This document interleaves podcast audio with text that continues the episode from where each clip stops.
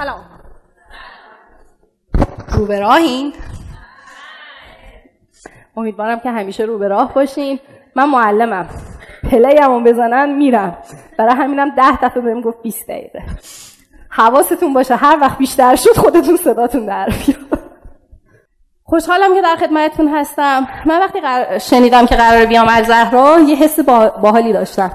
من که مامانم این دانشگاه درس خونده و اسم الزهرا همیشه برای من خاطره‌های جالبی رو تداعی کرده. مامانم مشاوره خوندن، ولی وقتی من دنیا اومدم فکر کنم به اندازه تمام آدم‌هایی که بهشون مشاوره میدادن وقتشون رو گرفتم، نذاشتم برم سر کار. بعد تا من یه خورده بزرگتر شدم خواهرم اومد نذاشت، بعدم تا خواهرم یه خورده بزرگتر شد داداشم نذاشت. ولی در نهایت همچنان من، خواهرم و برادرم همیشه بزرگواری که ایشون کرده رو واقعا قدردان هستیم و خیلی ازشون ممنونیم. اما راستش رو بخوایم من به اندازه ایشون بزرگوار نبودم. من از وقتی که به خودم اومدم و از وقتی که فکر میکنم راهنمایی بودم دوست داشتم بیام تو فضای بازار کار. خیلی علاقه زود هنگامی داشتم به فضای کار و به همین دلیل هم اولش با تدریس و درس دادن به دوستان همکلاسی و دوستان دیگه‌ای که دور و برم بودن شروع کردم. خیلی هم تدریس برام شیرین بوده، خیلی دوست داشتنی بوده. یادمه که وقتی کنکورمو دادم هنوز جواب کنکور نیومده بود.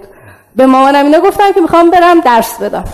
گفتم حالا صبر کن جواب کنکورت بیاد اول معلومه قبول میشی نمیشی چیکار میکنی. بعدن گفتم نه، خب طبیعیه تو اون سن و سال مامان بابا که اجازه نمیدادن که من برم خونه کسی تدریس کنم، مؤسسه و شخص دیگه هم که منو قبول نداشت که من بخوام بهش درس بدم.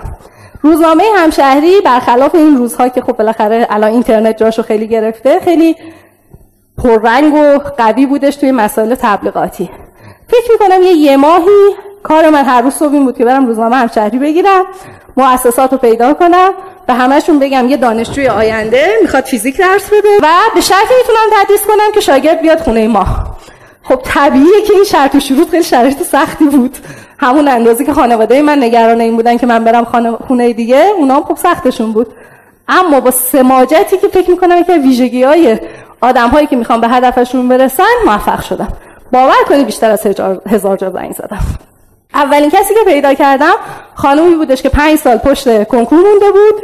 وقتی در خونمون رو باز کردم و ایشون اومد تو، راستش اون موقع یه 40-50 کیلویی هم از الان سبک‌تر بودم، یه جوجه‌ای بیش نبودم. خانم من اینجوری نگاه کرد گفت میشه خانم کوچولو بگی مامانتون بیاد.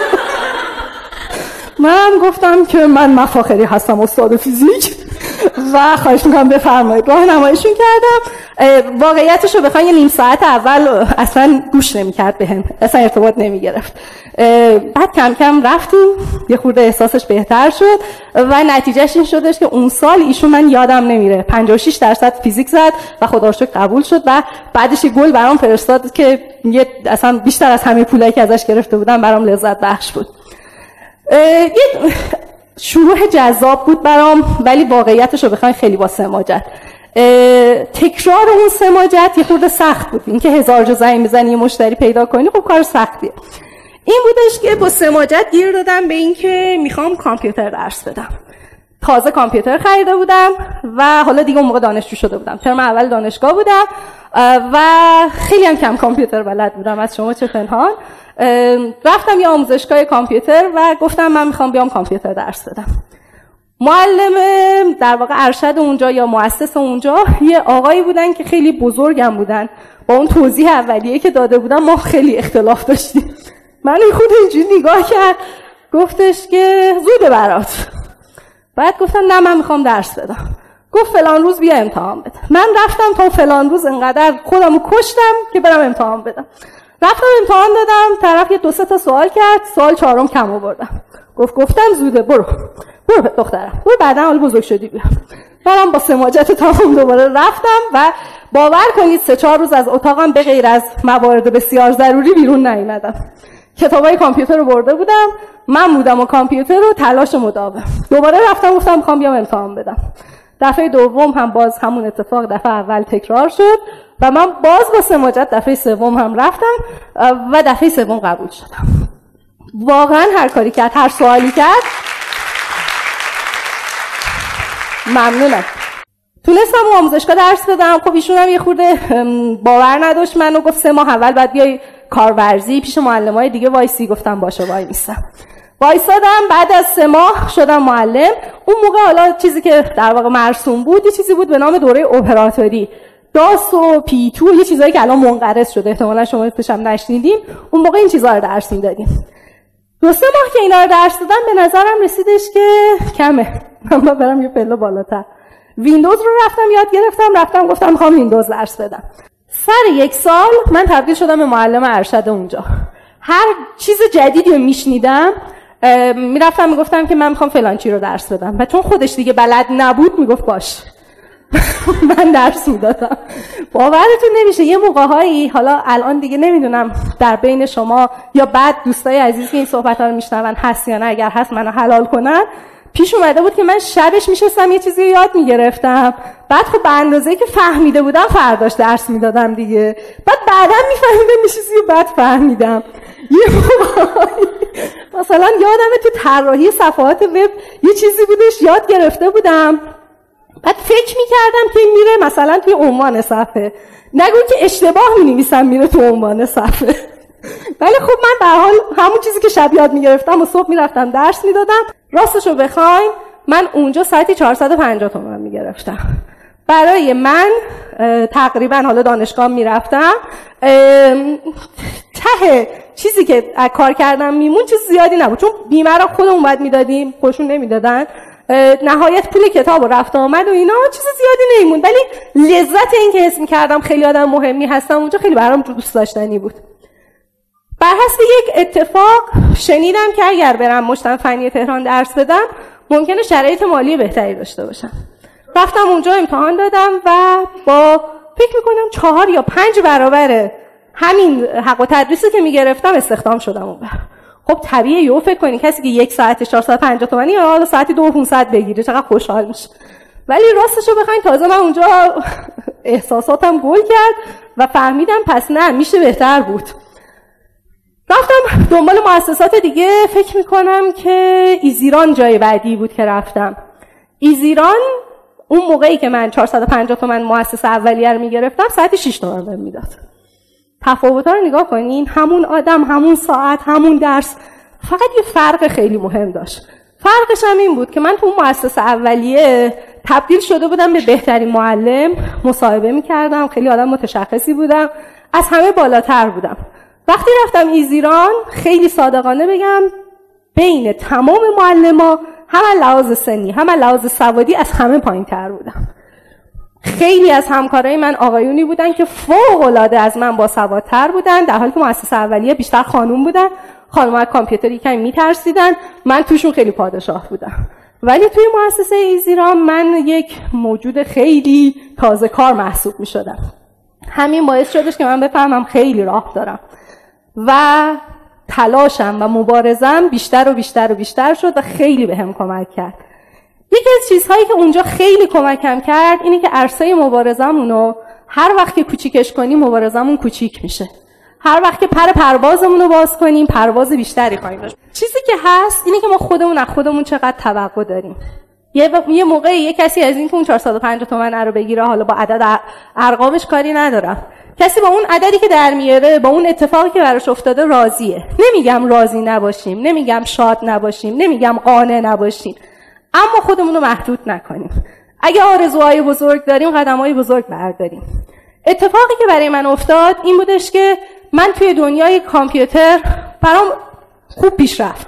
احساس کردم که دارم پیشرفت می‌کنم. تو همون ایزیران دیگه مسئول تدریس به مدیرای مختلف شده بودم، مدیرای مختلف که می‌خواستن کامپیوتر یاد بگیرن و تجربه خیلی خوبی با مدیرا پیدا کردم.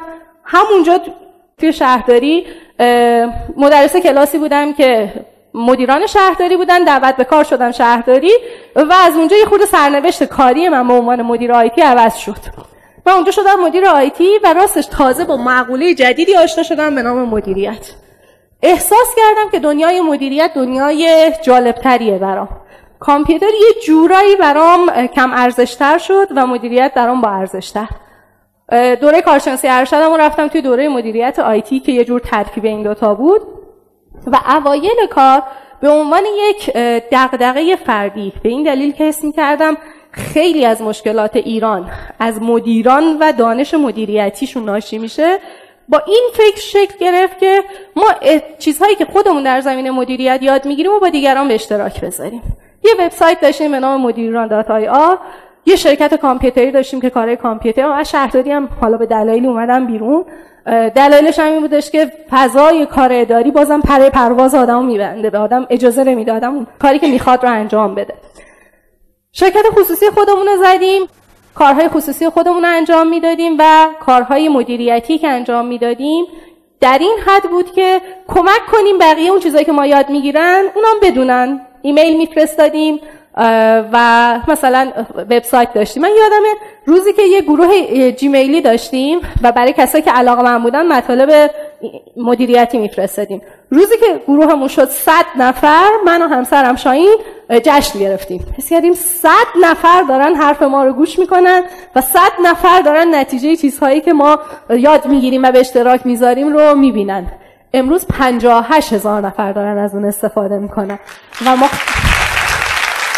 باورتون نمیشه تو هر جمعی که حضور پیدا میکنیم عزیزانی هستن که از اون 58000 نفرن و این برای ما فوق العاده افتخار داره، برای اینکه احساس میکنیم که واقعا هر کسی علاوه بر اتفاقهایی که باید برای خودش بیفته و برای خودش رقم بزنه یه نقشی هم تو جامعه داره.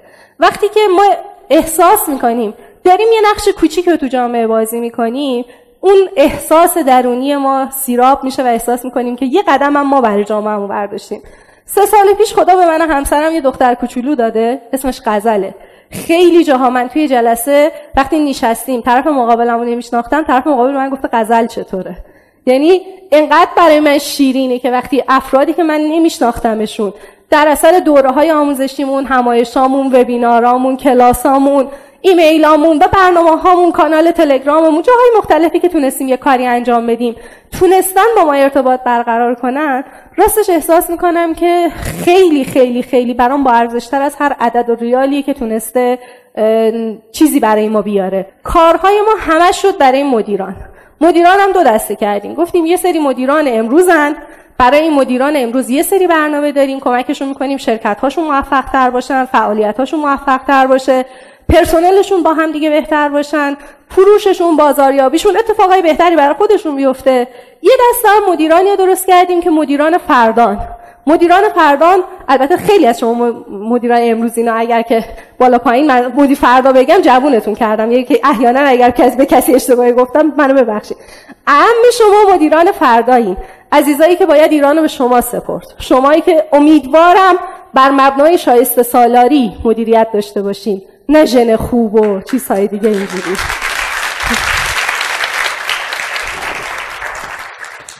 کاری که ما در مدیران ایران میکنیم بیشتر از هر چیز به اشتراک گذاشتنه.